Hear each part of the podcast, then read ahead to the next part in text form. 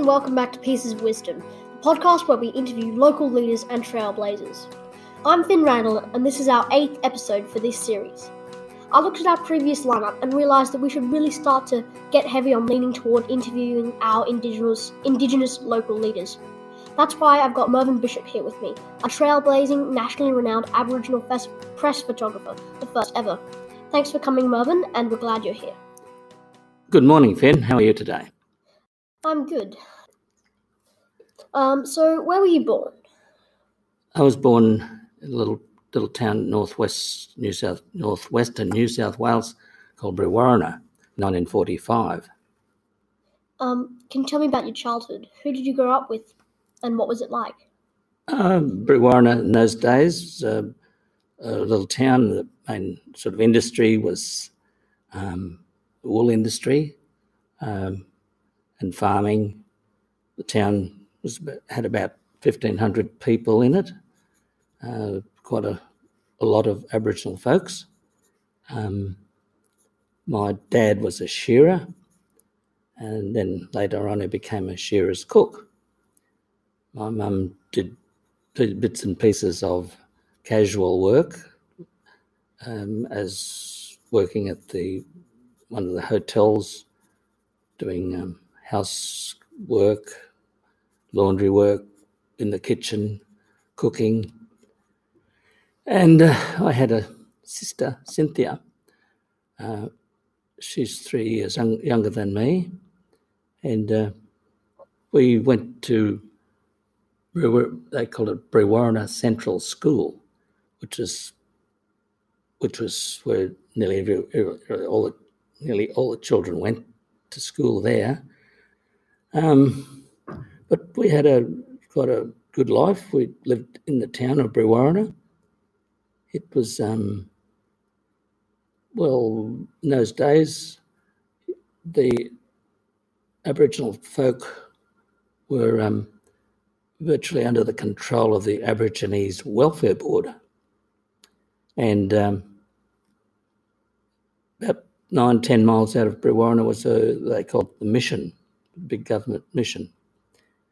And um, a lot of people were brought, brought from other, other locations around the state and really sort of dumped together, uh, which wasn't very good. The people, people there sort of grew up with one another.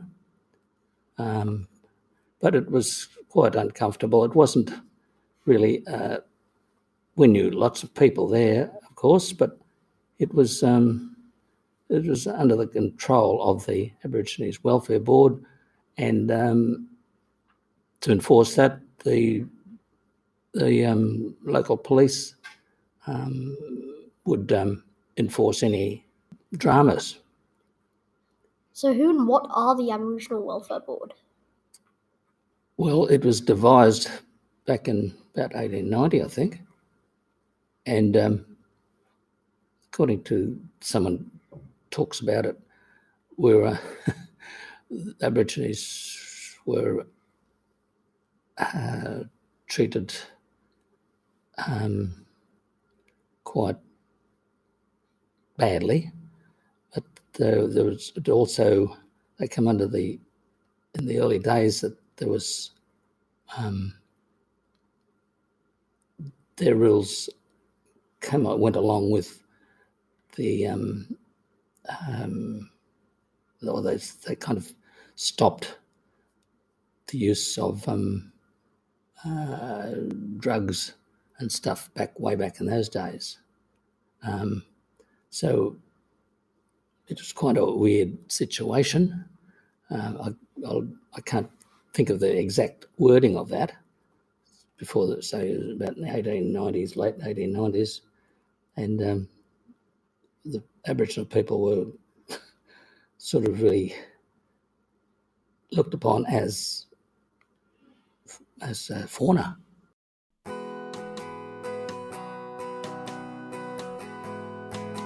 So you're a nationally renowned photographer. How did you begin to develop your eye for images? Um, well, early days when I was a youngster growing up in Brewarrina, um, my dear mum had had a couple of, or she had a camera. She liked taking pictures, and was quite a quite a quite a good photo, uh, photographer.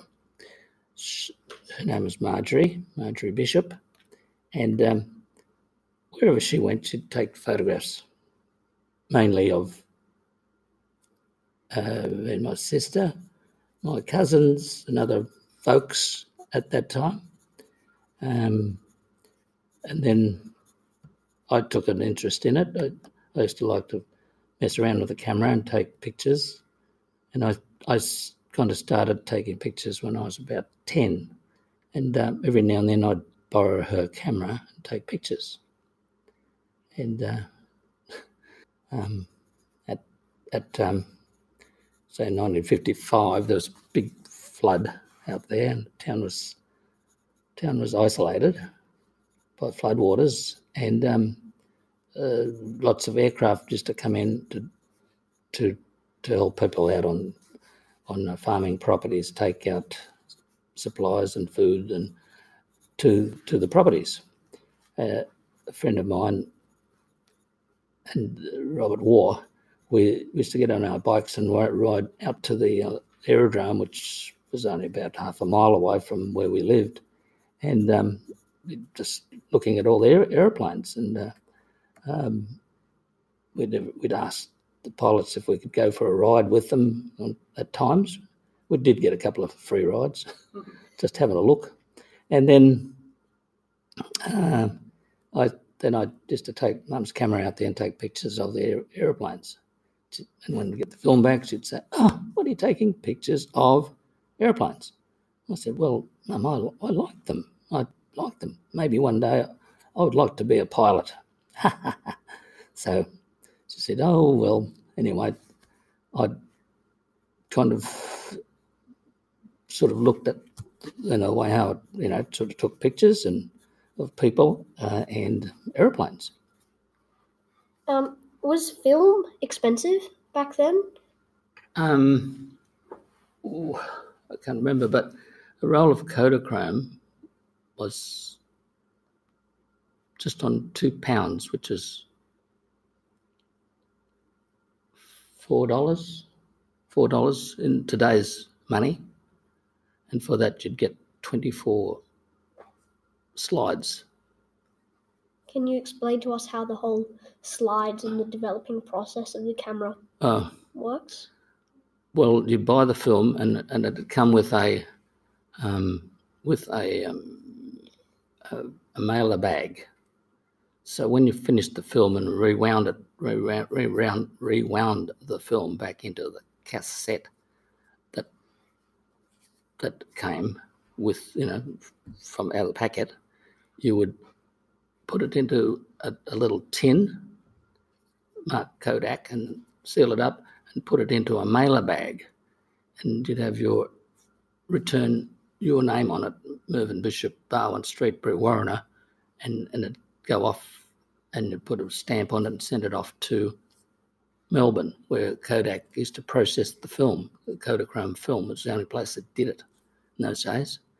And uh, after about like two weeks, they'd process it, and then they'd send send you back the the processed slides, color slides, in a in a little in a little plastic plastic packet.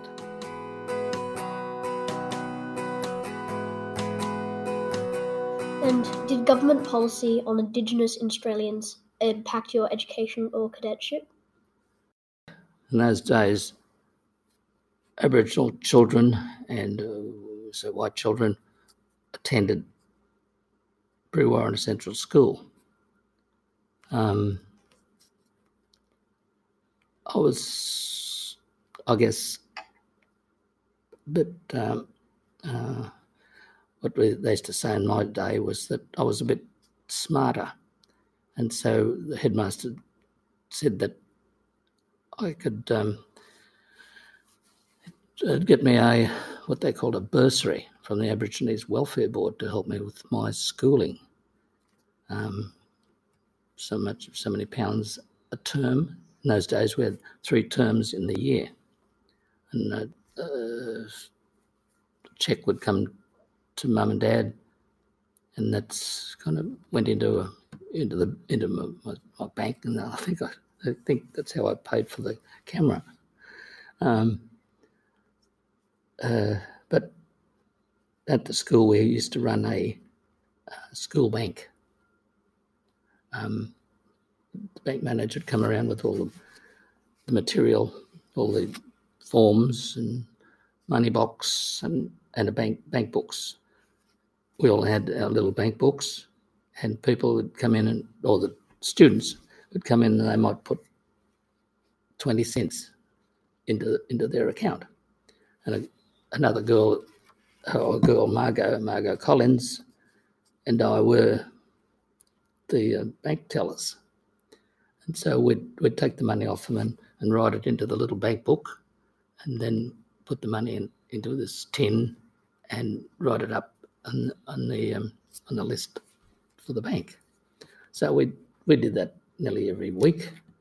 Um, the bank manager thought that we were both very had very good um, writing, and um, our, our our work was always was always right.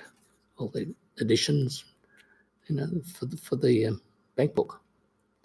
And so he said, well, when you kind of finish school, you could maybe maybe come and uh, try it try it to be a um, bank clerk, which was quite very rare to have a Aboriginal folk person like me uh, working in the bank. hardly anybody, any Aboriginal people had jobs like that. Did you consider it? Oh, well, I did. Um, but was so if I stayed around and left school, I might have. Um, uh, but you know, I could I could easily manage it because I was I could do all that easy. Um, so you mentioned uh, a bursary that was given to you um, by the uh, welfare board. Did this help you move from Dubbo High School to work for the Sydney Morning Herald, which you did in 1963? Um, it's a process. I was at Brewarrina Primary School, or Central School, and then in, pardon me, what they call third year, um, with with the help of that bursary and some other bits and pieces of money, it uh,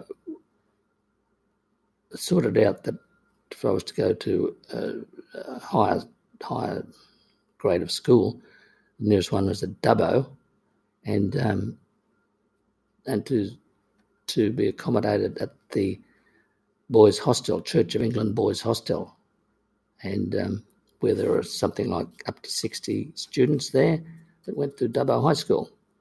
They also had a girls' hostel, and the girls went from the girls' hostel to Dubbo High School as well. So that money, some of that money was part of the bursary. Bursary went towards my um, my fees at the hostel. Going to to the high school, there was minimal fees. Like there was only so much a year, which allowed you to um, uh, well, they, they gave you all the books that you needed, um, and um, yeah, you had to had to wear wear a school uniform and um, be one of the students. Um. So was that Dubbo High School you're talking about? That's right. That school, year. So you move, as I mentioned before, from moved from Brewarrina to, to Dubbo, Dubbo. Uh, three times a year on the train. Would go down to Dubbo for school. And then when it came to holidays, we went back to Brewarrina on the train. So this that was, we were coming and going all the time. In those days, a diesel train went from Dubbo to Byrock, and then we either got into a steam train or another diesel to go to Brewarrina. Something like about 220 miles, um, something like about 400 kilometres these days, might be a bit more and it was three times a year. Um, and then in 1963, uh, I finished Dubbo High School, and then um, people were wondering about what I was going to do after school, and um, down to Sydney, and I s- sort of started work um, at the ABC, Australian Broadcasting Commission, and um, it was just quite a um, what they call a dog's body. You'd run around doing simple tasks and whatever people wanted done, and uh, I was there something like about six months, eight months, and um, uh, a friend who worked at Sydney Morning Herald had a they he was a sub editor. His name was Alan Dobbin, and he and some other guys used to contribute a few few dollars, pounds, or maybe some money towards a, a worthy Aboriginal student.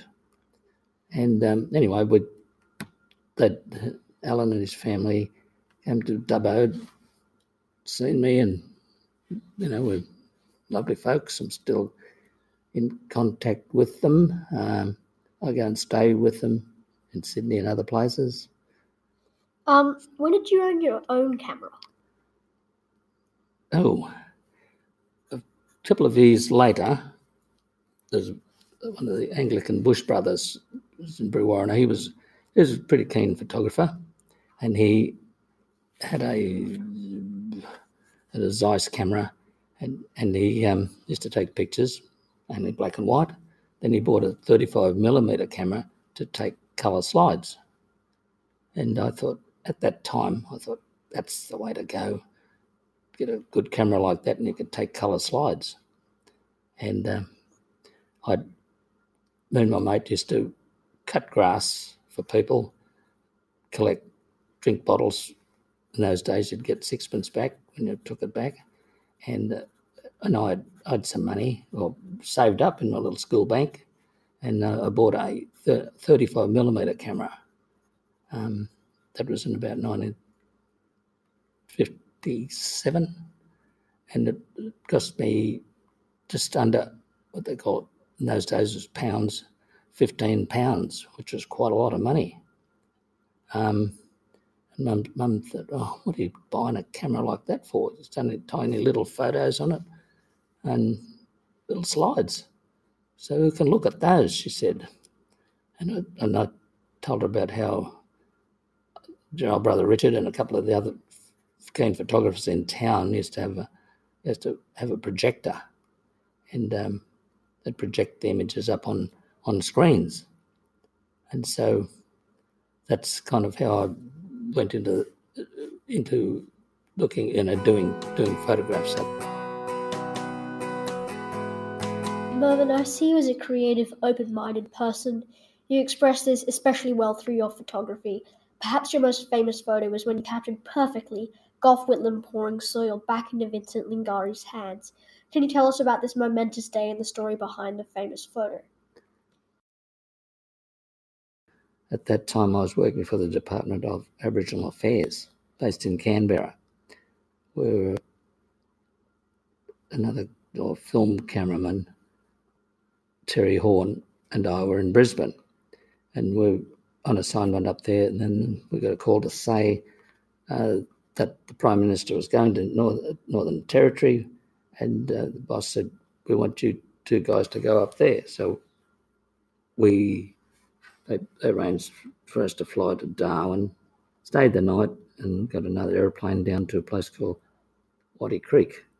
On that day, um, the Gurindji folk had, had been um, oh, so protesting about their land, which they wanted their land back. And this went on for about nine years. And one of the, the leaders there was a chap called Vincent, Aboriginal fellow called Vincent Lingiari. And so on that day, then Prime Minister Gough Whitlam uh, gave uh, the title deeds back to Vincent Lingiari. Um, and his and his and, and his people. and uh, they'd done a bit of a handover under what they call a bough shed, B O U G H shed. We took taken we had taken some photographs in under the, under under this bough shed, but uh, it didn't look good. Another photographer there called Keith Barlow, who worked for the Australian Women's Weekly, he said, "Oh, he said, Bisho, this doesn't look real good, does it? Under under this." I said, "No," and he said, "Well, do you reckon we could get get get them outside to do it again?" So, when a lot of the um, formalities had ended, I approached Mr. Whitlam and I, I said, "Well, Mr. Whitlam, would would would you would you like to come outside um, into the bright bright sunlight? There's a nice blue sky outside, and can we take this picture again, you and Uncle Vincent Lingiari?" And he said, "Very well." And then we only had to move about 20 feet outside outside this shed and, and sort of positioned him in a place. And I said, You stay there? I went and got Uncle Vincent. I said, We want to take a picture out here, outside again, Uncle. And he said, Okay, okay, boy, yeah, come on. So I let him out, put him into position, had his hand, his left hand um, holding the deeds, and then and I sort of put him into position with his hand up to you know like a, in a cup, and then everything's in place, and Mr. Whitlam was on his right, on his left rather, and then Mr. Whitlam bent down and grabbed a, another handful of um, the red earth. Took about three or four images on my uh, on a Hasselblad with um, fill fill in flash, and then Keith and Keith Barlow, who held up held up a lot of people back so that didn't spoil spoil my my pictures, and and then I said, right, your turn, Keith, and so he came out, and then I held people back. So Keith's going to take his pictures now for the women's for the Australian Women's Weekly, and when he's finished, maybe so you other guys can take pictures if they're still there.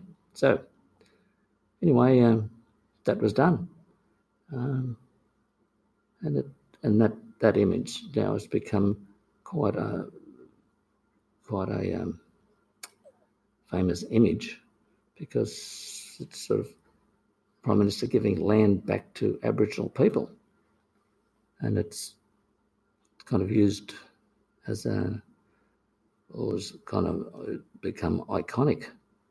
That was in the 16th of August 1975.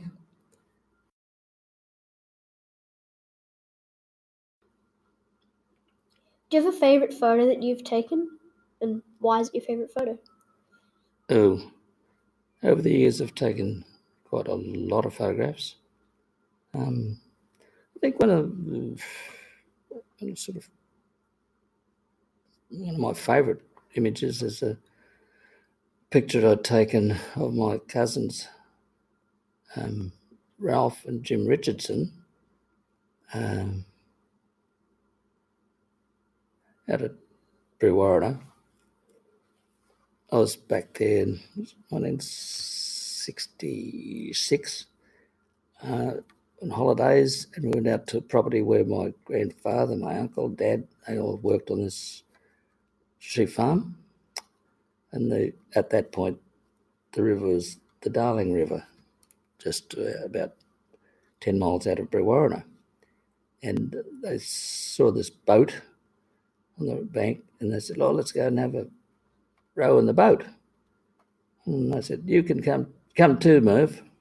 Ralphie said, "Jump in," and I took, had this little Canon camera, and I, so I got a picture of them rowing the boat, uh, laughing and joking and carrying on, and it's quite a happy, happy photo of my cousins, and uh, it's. Um, you know, it's, it's kind of a favourite.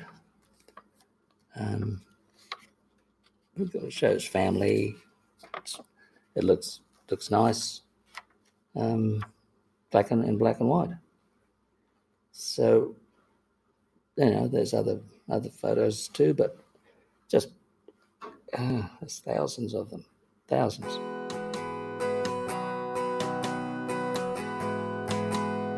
And can you tell our listeners one piece of wisdom that you wish you had at our age? Well, we're all in our family, families, we're always uh, our elders. We, we were taught to have respect for them uh, and help out where we, if, if we could, if they asked us, and not to be kind of not to be cheeky or um, you know, and that was like showing respect. But um, uh, hmm, it's kind of that. That's kind of what, what we kind of um, went through at that time. Thanks for another great episode, Mervyn. Your piece of wisdom was really inspiring, and I hope future episodes will be as great. For all the listeners, thanks for listening to our eighth episode. If you want to keep this podcast going, make sure to mention it to friends and family, listen to the old episodes if you haven't already, and stay tuned for new episodes. I'll see you, I'll see you at our ninth, which is sure to be yet another great interview. Thank you.